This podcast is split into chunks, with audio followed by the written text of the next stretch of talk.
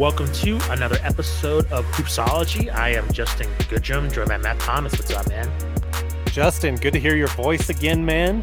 I, I'm happy to report I am very pleased with what I saw from the Rockets at this summer league. Gives me like a glint of hope that there Yeah. might be some excitement for this NBA season. Even though I I don't think the Rockets will make the playoffs, I, I think Jalen Green has a really good shot at rookie of the year. He'll at least be you know in that top three conversation.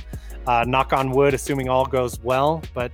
Things are good, man. It's it's good to uh, be back on the show. It is. We've got a lot of spicy stuff to talk about today, but how are you doing? Good, man. Glad to be back. And this on the, I guess, favorite team notes. I think the Bulls have been quite busy. Um, Yeah. I'm always a skeptic, so I'm not getting my hopes up. um, it seems like, you know, with the whole Lauri Markkanen trade, that seems to be it for now. So we'll see. I'll save my thoughts for the Bulls on a later date, but um, at least it's good to see them wheeling and dealing. We'll see how what happens on the court. I have no idea, but um, at least in the off season, them being aggressive, that's good to see. So Definitely. Well, it may be that, you know, once we get into April, we're not able to talk about our teams anymore, depending on. I think the Bulls will be a factor for sure with the moves that they made, but, you know, we'll, we'll see how that goes. Um, We've got a lot to talk about today. Uh, I do want to remind you guys listening that we are a part of the OTG Basketball Network. If you go to otgbasketball.com, you can check out a lot of great articles, a lot of great podcasts. We are also on all forms of social media, Hoopsology Podcast. You can check us out on Twitter, Facebook, Instagram, pretty much wherever you're doing social media. We're there. Also, be sure that you guys are subscribed to our YouTube channel, subscribe to our podcast for more great content. Yeah, totally. Please like and subscribe um, on this video. And if you're on your favorite podcasting uh, program or app, please uh, follow us on there as well. So, on today's show, man, we're going to break down two, I would say, controversial things. Um, Mhm. One is the documentary about the Malice in the palace. And the other, which we have not really discussed, but I think, you know, since it's been, we're in the off season, we have some time. We're going to break down this whole Rachel Nichols situation at ESPN um, just came down recently that they canceled ESPN's to jump. So we'll be discussing that as well. So let's chat about uh, Untold Malice in the Palace. So what's interesting about this is that this is basically a Netflix um, documentary series. So each episode will be breaking down. I would say a controversial moment or figure or event that's happened in sports. So, for instance, episode one was a Malice of the palace. Um, episode, I believe, two was about Christy Martin. Um, you have um, what's uh, I'm blanking on her name. Um, was it Caitlyn Jenner? I think right. Um, I think I lost you, Matt. Um, I'm. Can you hear Yeah, me? I'm not sure. I'm not sure what episode two was on, to be Um, honest. I think it was on. Um, list. it was on Christy Martin. That was the boxer. Um, and that's something I have not seen the episode, but I heard good things about it. And I think Caitlyn Jenner was in the promo package for all the rest of the episodes. So, um, so this Malice in the Palace is part of a um, documentary series. So it's kind of like 30 for 30, but just more controversial. It's kind um, of Netflix's competition with 30 for 30 from ESPN, it seems like. for sure. And this, a lot of these documentaries have popped up over the recent years, and I think I would like to give credit for the more of the darker genre because I think Thirty for Thirty has it's more uplifting stories. I would say um, they delve into darker stuff, but a lot of it's more from the positive side of sports. Um, Mhm. In terms of this darker genre, I would say like Vice with the darker side of the ring, the wrestling series. So they're on the third season of that. So now they're doing the darker side of football, the darker side of music. So that you know they're delving into different um, genres of more like darker stories. So I think Untold is kind of in that same um, space. So first episode, Malice in the Palace, directed by Floyd Russ. Um, I know Jermaine O'Neal had a lot to do about executive producing this documentary as well. He's been the front man, basically promoting this everywhere. Um, Stephen Jackson, Metta World's Peace are also in this as well, and basically covers probably the darkest moment, arguably in sports history, in terms of a single event that's that happened. Um, and, and involving fans and athletes, you know, in a confrontation. And this happened on November 14th, 2004. Um, I have a particular story about this. I was hanging out with some friends on a Friday night. It was my birthday, so they're you know, celebrating my birthday, come home and I'm watching Sports Center and all hell's breaking loose um, in Detroit. So I just, my parents were asleep, my brother was asleep. I'm just like captivated, just realizing what the hell's going on in this arena. Um, just, I don't think we need to break down. I think the the documentary description explain things for itself. Basically, it runs through the timeline of the um, course of events that led up to this incident that happened. So the documentary split basically two parts, actually three parts actually. So first part breaks down Jermaine O'Neal, Stephen Jackson, Reggie Miller in terms of their careers, and I think this was great. There's some criticism about this, but I think it was very unfair. I think this was the right way to go. Introducing these people as characters, why it meant so much. This season meant much to them and what the stakes were heading into this game with Detroit. So I thought that was great. Part two broke down the incident, and part three broke down basically the consequences from that. Um, so, just some general thoughts from me, and I'll pass it over to you, Matt. Um, I think for a person that viewed this for the first time, I watched it with my girlfriend. Um, I think this was a really good documentary. Really set the characters, set the consequences of what happened, and the conclusion. Um, I have my nitpicks. Um, as I found out later on, I think AM Hoops, Casey Kieran actually broke down is great on his YouTube channel. Um, and I learned this from him, and I forgot about this with Metta World Peace in regards to the fan that threw the cup at him. I believe he made amends with not only the guy that he punched by mistake, but also the guy who started it all. And I wasn't in the documentary, so I think that was a miss.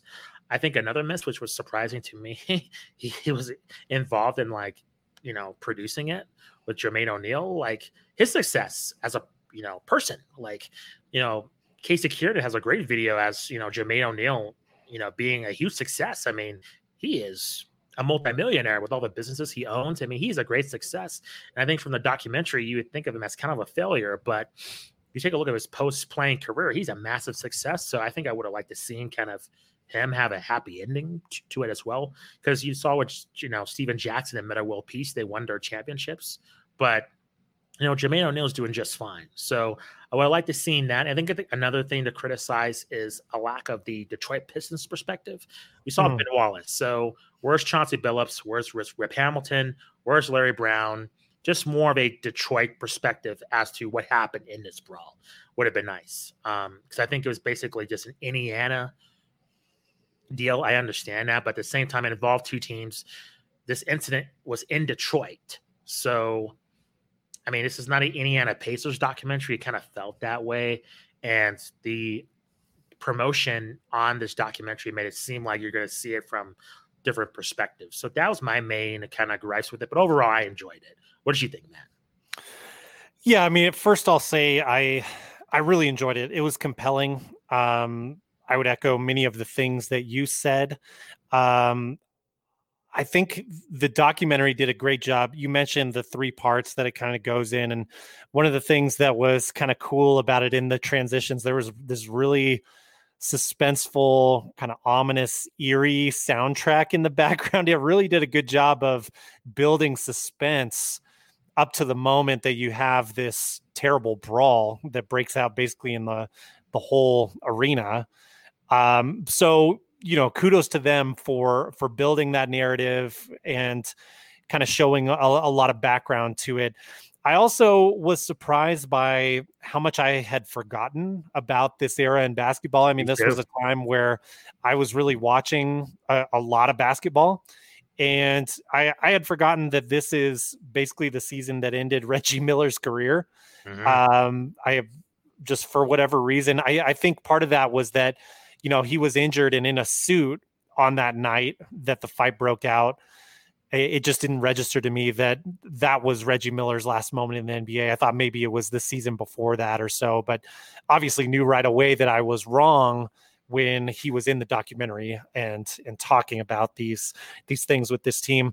I I will say I agree with you. I would have liked to see more Pistons staff uh, and Pistons players, but I was pretty surprised when I saw that there were Pistons fans in the documentary and that they were both invited to participate and that they agreed to participate. That guy was you such know? a scumbag in there. the, the, uh, the, guy that got punched by Jermaine O'Neal. Mm. He's still a piece of garbage now. yeah, I, I, don't really think any any of those fans came off looking good. No, um, no.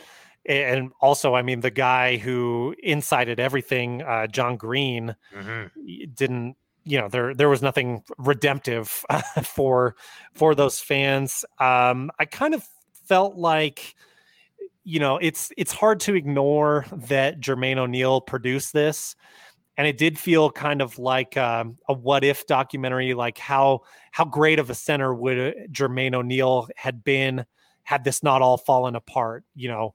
They they kept alluding to the Pacers being the clear favorites to win the title this season.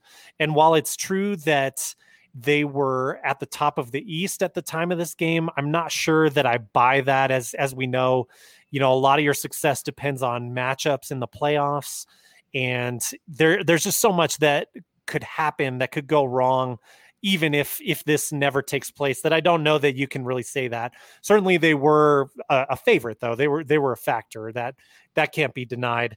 Um but it's it's also you get this sense and obviously it's because they're interviewing these players and things but you get the sense that oh these punishments were way too harsh for these players and that's something that I I don't know that I agree with. Like I I don't think I, I think they're they had an interesting perspective, you know, talking about like the media referring to these guys as thugs and things like that. Obviously, the things there that I don't agree with from the media media's perspective on it. Sure. But in terms of the suspensions being handed out, I I really found myself like not having a huge problem with those suspensions, but you know maybe maybe i'm uh, maybe that's a hot take in 2021 i don't know.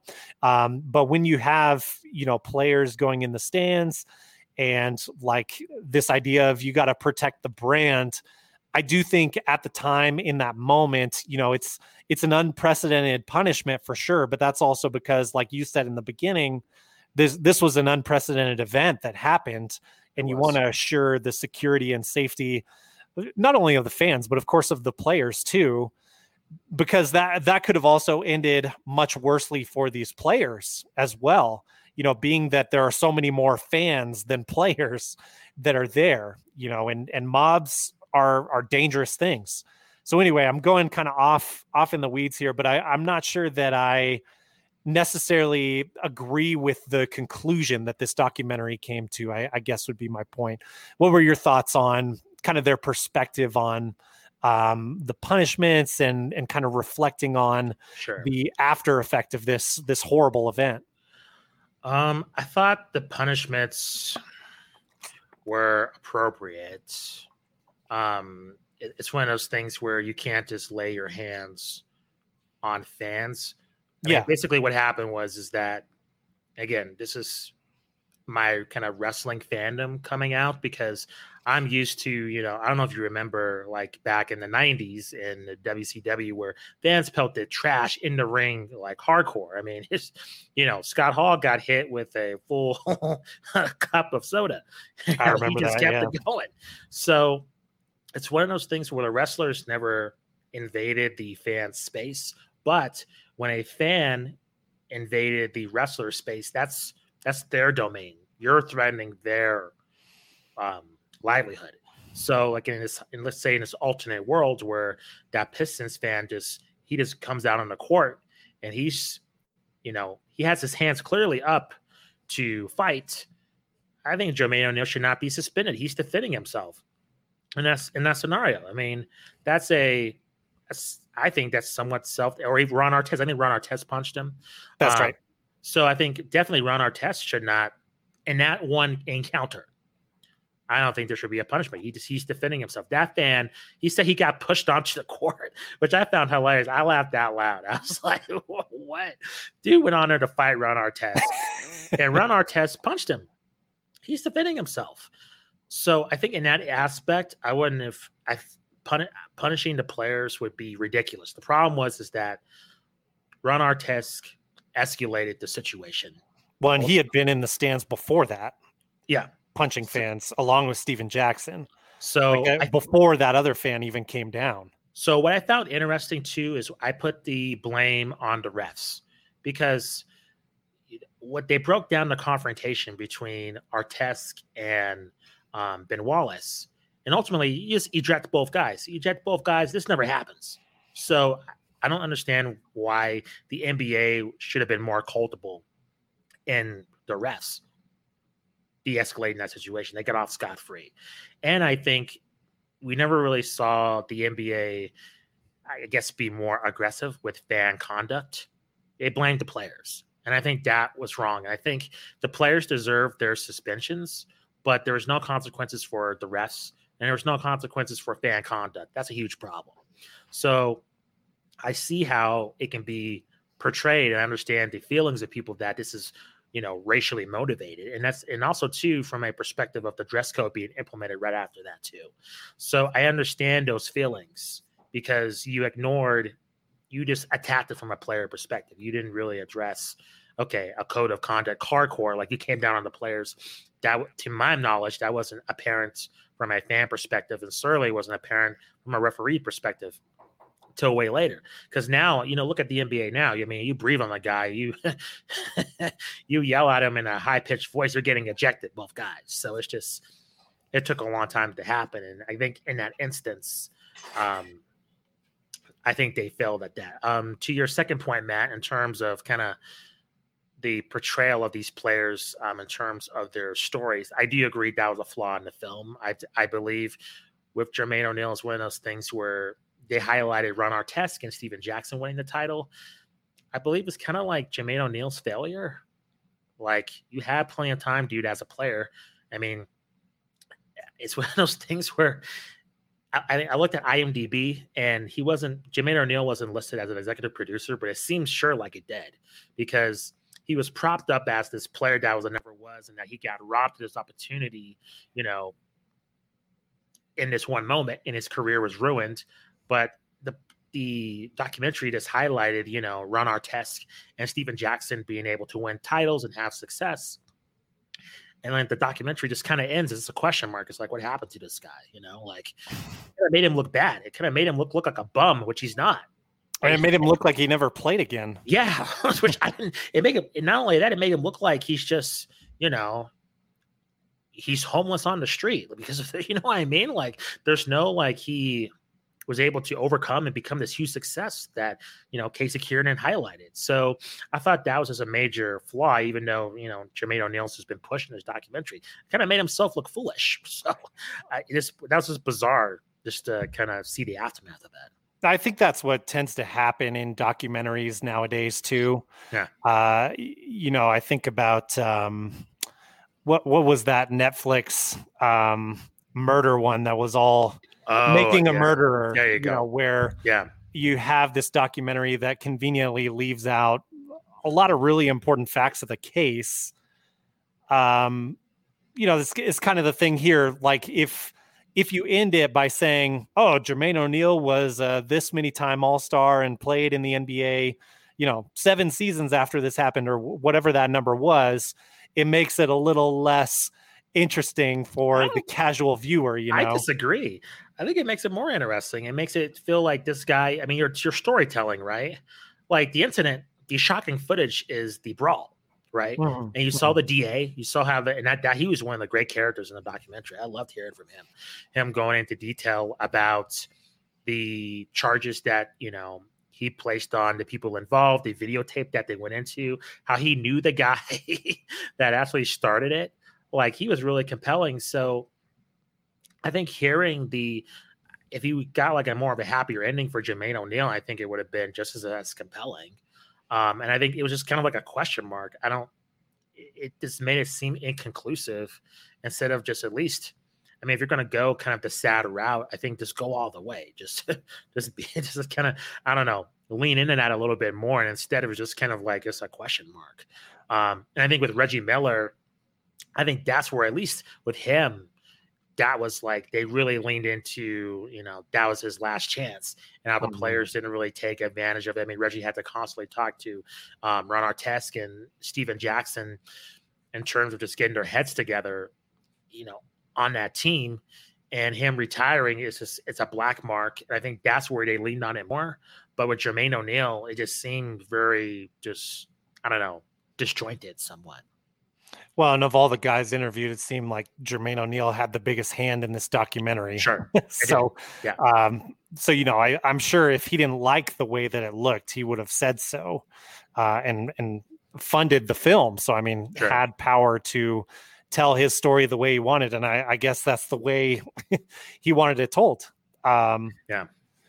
But overall, I think you know if if I'm going to grade this documentary, I don't think it's it's perfect, but yeah. I do think it's it's very compelling. I do think it it gives you a lot of new footage on that terrible incident that happened.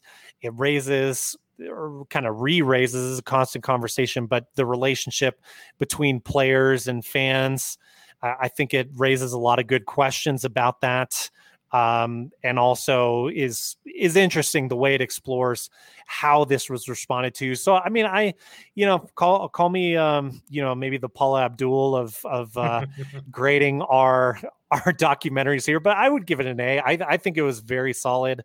Didn't really leave me um, frustrated or angry or, or anything like that. I I felt really um, happy that I had watched it.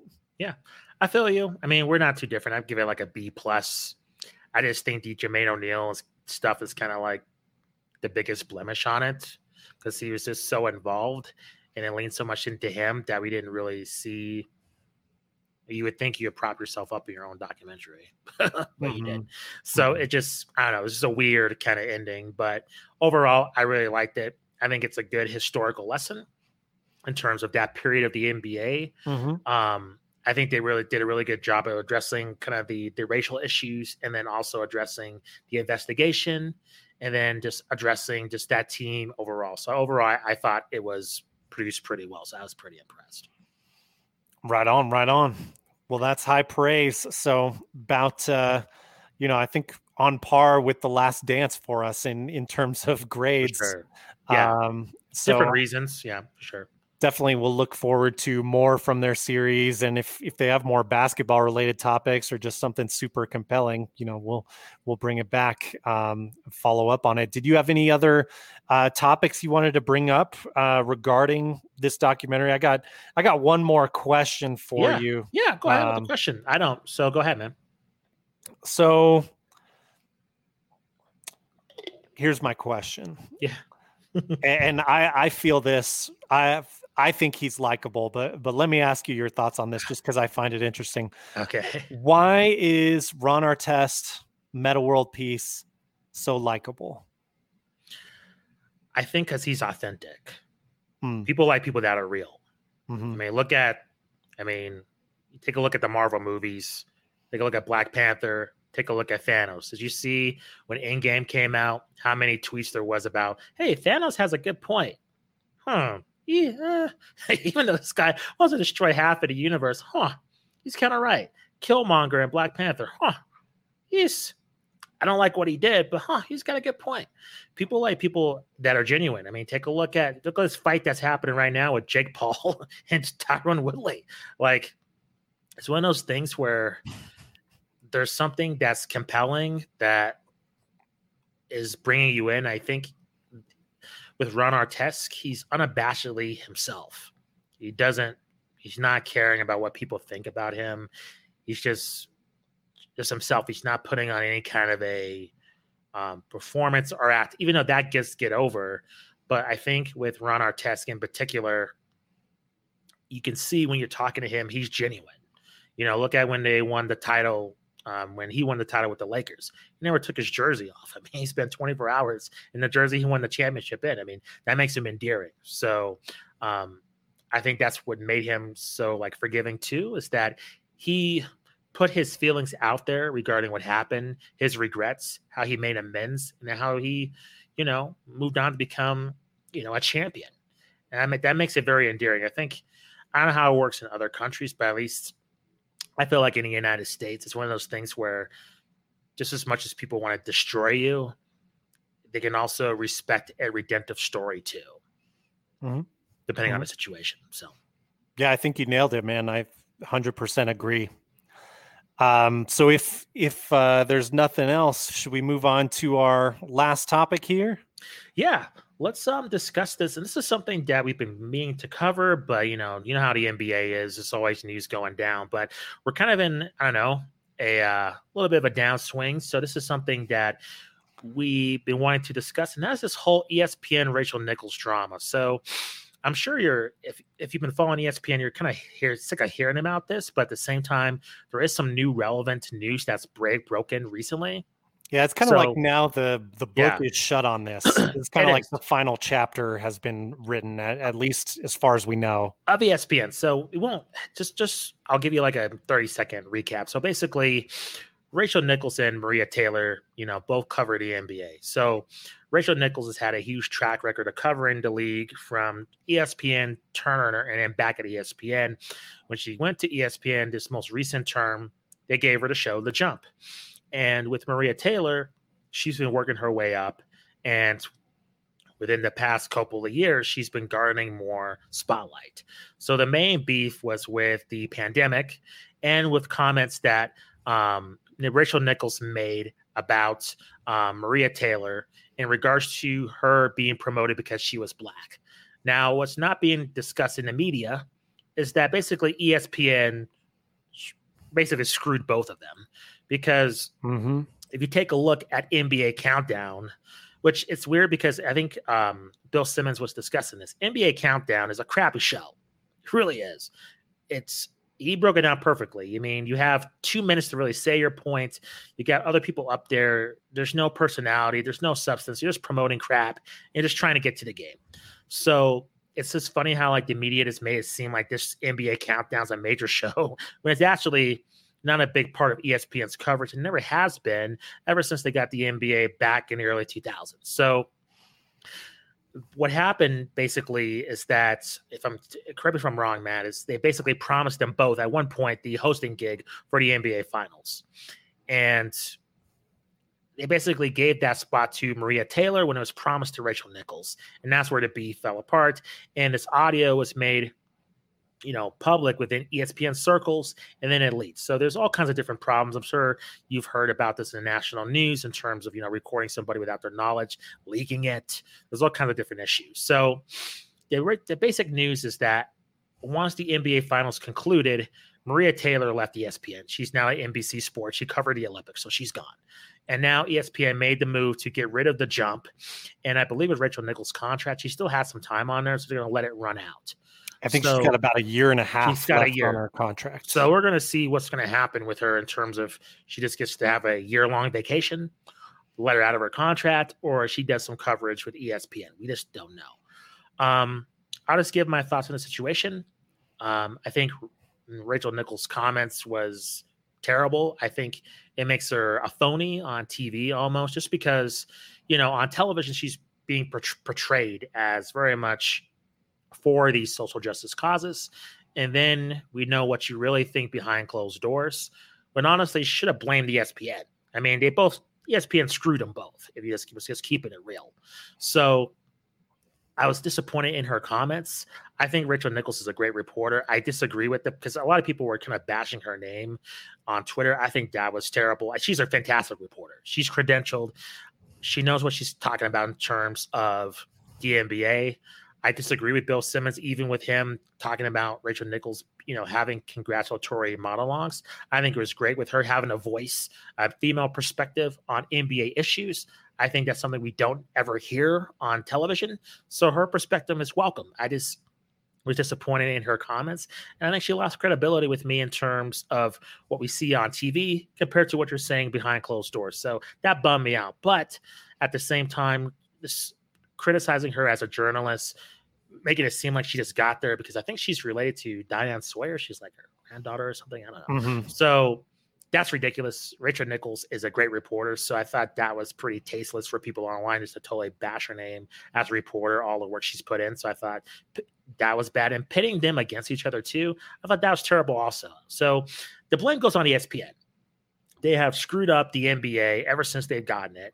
If you go back to you know, Wilbon to Stephen A. Smith to Bill Simmons. They've done a pretty terrible job in terms of their coverage. Even the jump. I mean, I'll be honest. Scottie Pippen sucks as an analyst. Tracy McGrady sucks as an analyst. Kendrick Perkins, he has a personality, so I think he's compelling at some points. And Richard Jefferson is mediocre. And I'm biased. I think Jalen Rose is the best analyst they got on there because he keeps it real, even if you disagree with him. So I think that's why Kendrick Perkins is connected because at least agree, disagree. At least he's himself, where the other guys weren't really articulate. They were boring to listen to. And I think that show didn't really do, I think, Rachel any favors because I felt like she was trying to carry it because her, I think, her co-hosts were pretty bad, except when they got like actual journalists on. So Jackie MacMullan, Woj, Jorge Trudano, like somebody. Zach Lowe. Yeah, Zach Lowe. People in the know. Um, I'm blanking out her name. Um, it'll come to me.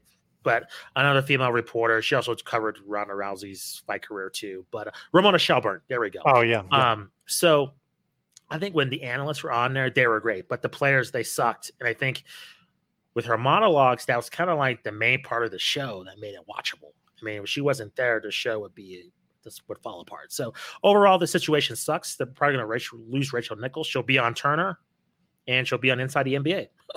Personally, I think she'll probably get her own show on CNN or on TNT. I just I don't see her at Fox Sports. I don't see her on M- on NBC, obviously with the Maria Taylor deal. So, excuse me. I think the situation is unfortunate. It sucks because you lose two great, you know, female reporters and talent and I think the situation got just blown out of proportion and almost, you know, and almost overshadowed the NBA finals. You know, I mean, Adam Silver had a comment on it. It was on, you know, the nightly news. I mean, we're in a pandemic and that was like the number one story. So, um, it, it overall, it just sucked just, just to see that. What are your thoughts on this, Matt? Yeah, that that's a lot. Um, yeah, this whole situation is a lot. I, I think number one, I I think you and I will see eye to eye totally on ESPN. I, I think there's a huge lack of leadership right now yeah. at ESPN, and I just think this was so incredibly mismanaged from so many angles uh, throughout the entire last year that this story really spanned because I do remember hearing about these comments from Rachel Nichols in 2020. Oh, really? Hmm. Okay. And then they blew up again and picked up steam. Oddly enough, as Maria Taylor's contract was about to expire. That's very so true. you do wonder, and obviously, I I don't know. So this is speculation. I'll say that right off the bat. But was it someone on Maria Taylor's team who was that employee at ESPN that leaked this to the New York Times? Yeah. I don't know. What I will say though is I, I think the request from Maria Taylor. So this this happens. Maria Taylor knows about these comments. Um, she's offended by them. She has the right to to be that to feel that way, of course. Um, I think if if I'm in leadership at ESPN, so so she makes the request that okay, well, I'm not going to be on TV with Rachel Nichols anymore. She does, correct. And I, I think from management at ESPN, that is a ridiculous request. I, I think it, now, not to say that everyone gets along, everyone should hug it out. No, I mean, lots of personalities. There have been stories personalities that you and I grew up with that couldn't stand each other at ESPN. You know, sure. people on SNL that that can't stand each other. You know, you always hear about these. It's it's a cutthroat cutthroat business, and this situation is no different. I think if you're ESPN though, you have to make your best effort to sit these two down and try and hash this out so that they could be on NBA Countdown together or just just work together to the point where you're not doing it how they did it, which was pre-recorded segments from Rachel Nichols that they would air during countdown or what have you yeah, so that they wouldn't have to be in the same room together. I just think that's untenable uh, yeah. with the amount of money that you're paying both of them on their contracts. I, I think you have to stand up as espn and say you know you're you're both elite on air talents we need you to be able to work this out and coexist for for the betterment of us all for you both as talents for us as a brand and a, and a product to those that are watching this I, I think that's what i feel most strongly about um, I do feel some sympathy, I will say, for Rachel Nichols in that. I, I mean, I agree with you that there's hypocrisy in the comments that she made. I, I do feel sympathy that it was in a private conversation and that that got leaked. That wasn't intended for us to hear, uh, but it got out there. And unfortunately, you know, with her being as as vocal about those causes as she was, it does make her look uh, like a huge hypocrite. I do think that there's an interesting argument, you know, where if you're ESPN, if you think Maria Taylor is the more talented broadcaster, as I do, uh, for a show like NBA Countdown, you know, you should have the best talent on your show. But then I think there is a point to be made that Rachel Nichols you know, at, at least as this article on SI said, as, as she says in her own comments, this was in her contract. So yeah. I do wonder if in the next couple months we will see some sort of legal action, or maybe once her contract is up at ESPN, if we will see some legal action from Rachel Nichols that Possibly. that was taken away from her. I, I don't know. You know, this is all, of course, speculation. Yeah. It is interesting to me as well that um, the person that she was talking to in that private phone conversation, th- this is something that's also I think not talked about a lot, which is why I'm bringing it up. I Agreed. think it's interesting. Yeah, it is. This was a PR person for LeBron James. We know LeBron James has a lot of power in the league. We we know that he's hugely influential. He probably has a lot of say at ESPN since they're tied with the NBA and he's been the face of the NBA for a long, long time.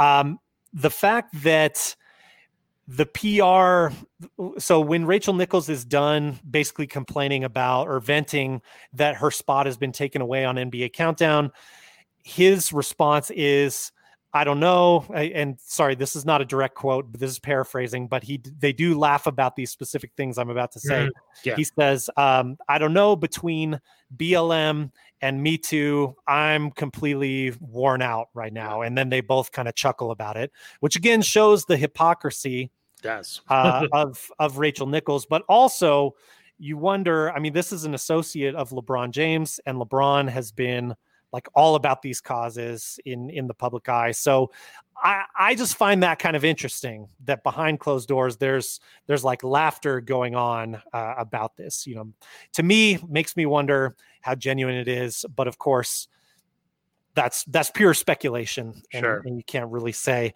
um, i i just find it interesting and i i will be really curious to see you know Nichols with the credentials that that she does have.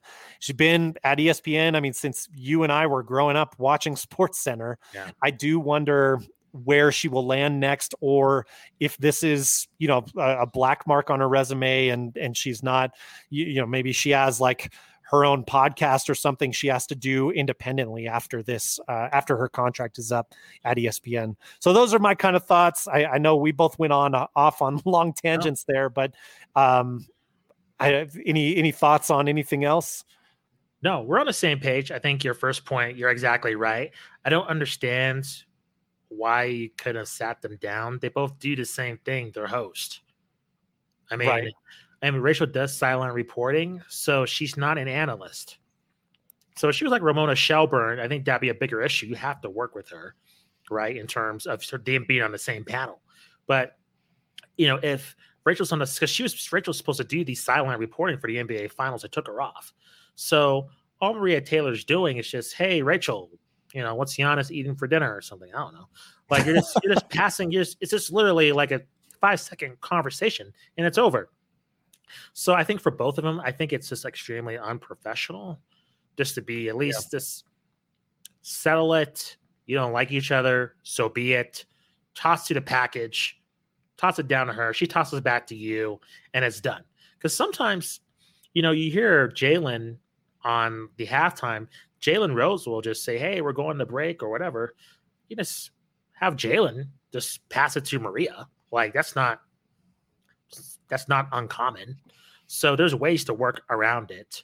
So I don't know. I just ESPN's had a lot of issues. I mean, we'll be here all night discussing them. So I'm not surprised they botched this. Um, I think to your second point with LeBron James' PR, it does reflect badly on him. I get I think it's one of those things I work in PR where it's I don't think LeBron is necessarily too involved with I don't know how I say this. I think LeBron's motives are genuine just based on his Twitter account, just based on what he's doing. At the same time, this looks this reflects badly on him as well. And he got off scot free. I will say that. Um, I think he got a pass. I, I mean, you, you, take a look at the national news; they weren't talking about LeBron. So he, I think he got off with just you know, with not anything happening to him, and this was being a situation with Nichols and you know Maria Taylor. And uh, check out the Ben Simmons podcast. I forgot. I want to say James Andrew Miller. I don't. It might be him. I'm not sure, but they just discussed this on his podcast and just you know, Countdown's a mess. I mean, it's just the way they do their show is not conducive to a basketball fan. And honestly, I'd rather have just in, just put insiders on there, you know, as your countdown crew. That's their strength, not their players. They've always had a rotating cast of players. I mean, I know, you know, this is another issue thing has come up, you know, Max Kellerman being removed from first take, you know, Stephen A being, you know, rotating panel host or him hosting it with Magic Johnson. But I'll be frank, Magic Johnson, he sucks too. Or Michael Irvin. Yeah, it, both of them. I just, it's a thing where just because you're a player doesn't make you a great analyst. And I think ESPN has oh, struggled sure. with that. Sure. I mean, take a look at even NFL coverage. I mean, who has the best NFL coverage? It's usually Fox, CBS, I would say even NBC and ESPN's usually last. I oh, mean, oh, yeah. they've yeah. always struggled. I mean, look at Monday Night Football. That's a disaster. I mean, they've all that's always been a rotating just cluster. So it's it's one of those things. It's weird to think of you know ESPN as his worldwide leader, but other really than Sports Center and like the sports they have, I think their commentators are great. But in terms of like their in studio coverage, they are lagging behind in in multiple sports. You know, really besides college game day. I mean, other than that, you know, they have struggled. So, I mean, that's just just a huge multiple flaws. But I think the whole situation is just unfortunate. Let me ask you this. Yeah. Um, you know, you and I spent some time on Twitter because we got to keep up with NBA stuff. Do you think outside of Twitter, this story is really even that big a deal? um, I don't. I think casual fans could care less. I don't even yeah. think casual fans know who these people are, to be honest. Yeah. yeah. Um, that's why it shocked me. It was on the national news. I, was like, I was like, what is happening here? Um, like it was like the first thing that, you know, and what Nancy O'Dell was talking about leading off the news. I was like, holy crap. Like that was just shocking to me. And I don't think it, it warranted a massive story, to be honest. Uh, yeah, outside of our circles, I don't think people give a crap, to be honest. So. It's it's kind of like it, you know, it started as a fire in a wastebasket. That ESPN could have put out. Totally. And uh, there seems that you know there there may have been an effort to get these two together to talk uh, that we don't know about, but uh, it just really seems like uh, this was mishandled, and then you know it's typically a, a sign of bad management when things are leaking this much. Uh, like whoever it was that leaked this story to uh, the New York Times, you know, just just doesn't speak well for ESPN as an organization. So um, I, I think that's kind of the at large takeaway from this, and then it, it's just astounding in a way that it leads to them losing one of their best broadcaster talents in Maria Taylor, who's an up and comer, is going to do great. I I would think at NBC, uh, and then also losing someone who, up until then, I, I would say had been pretty loyal to ESPN. Uh, I think you know probably the reason they lose her or are likely not going to renew her contract is that she kind of stepped on the brand in these comments that leak talking about their diversity record and all that. You yeah. see that as ESPN management. I'm guessing that jumped out to them and maybe they saw that as the big issue when really maybe they should have uh, been a little more introspective about it and hopefully their leadership will get better down the road uh, because you know i think you and i and any sports fan really kind of roots for espn just because they house so much content. So it's just kind of silly that uh, something like this was mismanaged. Well let's just be honest. The the bottom line is that espn's in power because of the content that they have for sure. And so it doesn't matter you can have you know anybody hosting the shows the, the host is are irrelevant. Really first take is like it gets made a big deal out of everybody gets their arms messed up or whatever they get freaked out when stephen a says something but first take is like 5% of their business. The mm. it's it's content. It's the nfl nba major league baseball they have nhl they have the ufc and until you know turner or nbc or fox until they win the bidding wars all this stuff about personnel is kind of it's irrelevant really yes yeah. They, they make up such a small part of the sporting landscape. Now if we're talking about the sports media i think you saw with fox sports i mean they made a big run with fs1 i don't know if you remember they're going to mm-hmm. be word to word the sports center killer. We're going to have all these people. They failed miserably. I think it's a lot harder because you don't have those sports rights and also you just don't have a vision of somebody to really put that all together. Really, everybody's doing their own thing. Like Colin Cowherd has his own podcasting company. Um, what's his name? Dan Le Batard has his own company. Jemele Hill has her own stuff. Everybody's splintered in different stuff that they're doing, and you don't have them all cohesively teaming up at ESPN. So it doesn't really matter who they have there, as long as they're competent and they're not cursing on air, they're not doing anything offensive. It doesn't really matter who they have hosting up there, as long as the presentation is remaining. I mean, they're making tons of money, so it's, it's almost like a mute point. And then into your into your analysis, Matt, it kind of it just makes it shocking why this turned out to be a massive news story. Because to your casual fan, you want to sit on a couch and just watch the game. I mean, mm-hmm. you don't. Yeah, I mean, I think it's kind of a fair comparison to say ESPN is like the sports media SNL. Like you kind of, yeah. you know, like Will Ferrell gets his start on SNL. He blows up. He makes way more off of the movies that he's done in, in yeah. the movie career he's branched out to have. You kind of wonder if from now on, you know, ESPN, we know they've been cutting costs for a while and they didn't they didn't extend Maria Taylor. They let her go probably because they didn't want to pay what she was asking for. So you kind of wonder if now ESPN is sort of like that, like they're going to develop some talent and personalities. You get your start here, but then we're not going to extend you and pay you this big salary. Like Stephen A may be sort of a, a dying brand at ESPN or, or a dying um, career type at ESPN. This this giant personality, you know, I think he makes um, nine million, maybe it's twelve million a year or something at ESPN. He's you know their highest paid personality. Um, so I, I think that may become less and less the case. Like maybe you you build up a little bit of an audience on ESPN as a sports media talent and then you go do your thing independently like a lot of these people who were there during sort of the golden age of ESPN have gone on to do. I think you're right and also I think it just shows how narrow-minded they are too because in actuality the ringer should be under ESPN's umbrella. Like Bill Simmons should be like a higher up there and the fact that they fired him and that he's able to form this other company, I think just speaks to just the uh, I, I, don't know, just how dysfunctional they are in terms of how they manage their talent. Because I mean, you take a look at Dan Patrick, Rich Eisen. These are people that they should be standard bearers of your company, and just letting them go and them doing their own thing. I think it's it pokes holes in your company.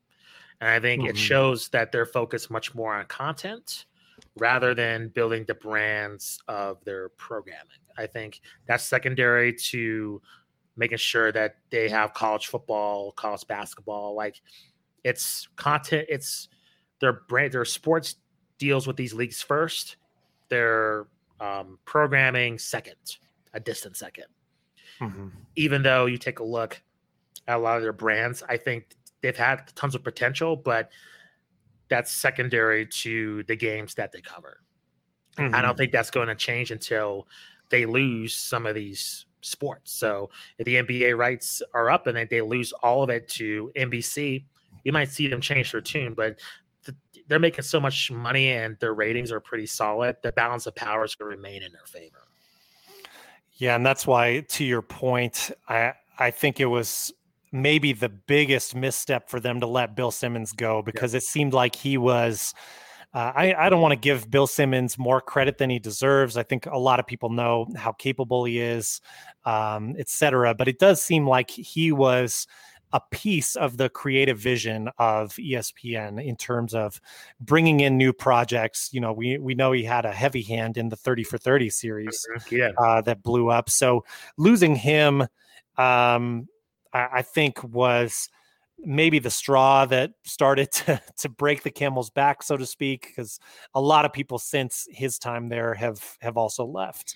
Yeah. Um, I, I, think you know it's it's a case by case thing like if dan patrick wants to go start his own show and and potentially make more money i do think there are certain asks from these talents where you as a business have to say no no no we're not paying for that you know we appreciate it have a good one, you know, uh, because you're paying so much for all these contracts, which different ESPN way back when uh, sure. uh, Dan Patrick left. So it might is. be a bad example, but, um, but my point is there there definitely has to be a line in in what they can do, what they can afford.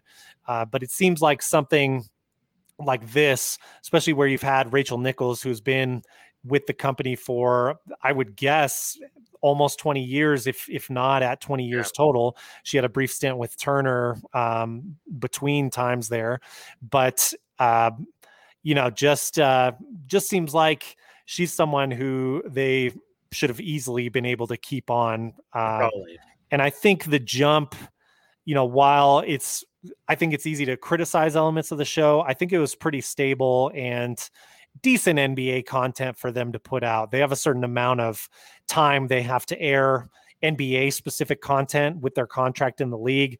I think that was an easy way to do it. Hopefully, they come up with something better for us NBA fans uh, moving forward. Well, I will say the concept of the show, I think I liked a lot compared to like NFL Live, which is just kind of like highlights and just boring analysis. At least mm-hmm. with the jump, they tried to make it a little bit more fun, but the problem is they didn't have the talent to pull that off. Mm-hmm. Besides, I mean, there's nothing to be Rachel's equal on that show because everybody else was just guest analyst or they're former athletes that, you know, for the most part, they were pretty terrible at their job. So um, I think the show was pretty well produced, and I think Rachel carried it. But I think if she's not the host, I know Malika Andrews was hosting it, and she's been doing a really awesome job with this being a silent reporter and as her analysis and her reporting. Um, but I think it's time. You're right, maybe for the show to go and just do something new. Honestly, yeah. Well, the show's going. They, yeah, totally. they've already said as much. Yeah, I think on it, I'm biased. I think they should just replace it with Jalen Jacoby. Turn Jalen Jacoby into a pure NBA show to keep it and let them run it. And honestly, and just have a rotate this. Maybe just add a little bit more um analyst to it. Maybe make it a little bit more serious, but keep kind of the friendlier, kind of cool vibe to it. I think that'd be way different than anything else that's on TV as mm-hmm. an NBA show, and mm-hmm. it fits the tone of the league compared to anything else that you see on TV. It's a direct contrast. You're not copying TNT. You're doing your own thing. I think that'd be the right way to go, but I don't think I think that's probably too extreme for ESPN at this point. So. Yeah, I I think you're right. I, I think that would be a good alternative. You know, we'll we'll see what they do. Yeah. Uh, they got to do something with all the analysts that they have on contract right now. So you'd imagine they just get a different um, different figurehead for this new show yeah. and probably run this back. You know, they haven't been all that creative with NBA countdown, so I I can't envision them at least right now being all that creative with a jump replacement. No. It was probably going to be uh, you bring up NFL Live, it's probably going to be like that, probably, but an NBA version, which um, yeah, yeah, yeah. But we'll um, see. We'll see. Maybe they'll uh, surprise us. I, am just saying, I'm not, uh, I'm not overly optimistic about it. me either. Um, I think that's it for me, man. Do you have any other thoughts on the situation? No, no. I think uh, on a bright note to end things, since these have been some uh, some strange topics in, in a way, or, or, some darker topics, uh, just wanted to mention that. Um, thank you for all your work, Justin. We have some great interviews lined up. So uh, I, I was out of town a little while ago uh, on some vacation, but we're going to be ramping up the content in the coming weeks. So I know it's been the off season, and you guys have maybe been looking for some basketball content. You definitely will find it with us. Um, so I, I'm really looking forward to sharing all that with you guys. And as always, uh, thank you, Justin, and You're thank welcome. you guys for listening to and supporting the show. Appreciate it, Matt. And check out our previous interviews. We have authors, we have um, Allisha Gray, Olympic gold medalist. We have a lot of great content that's um, evergreen. So basically, that it just you know always stays in style. So please go check that out in our archives. Um, leave us a like and leave us a review on iTunes and our YouTube page as well. Email us at hoopsologypod at gmail.com. Um, check us out at Off the Glass um, Basketball Network. They do great stuff. So check out them on Twitter and other social media platforms. They do just really great content. So please go check that out. So for Matt, I am Justin. And then stay tuned. As, as he said, we're going to have lots of great interviews coming up. So stay tuned. We'll check later. Peace.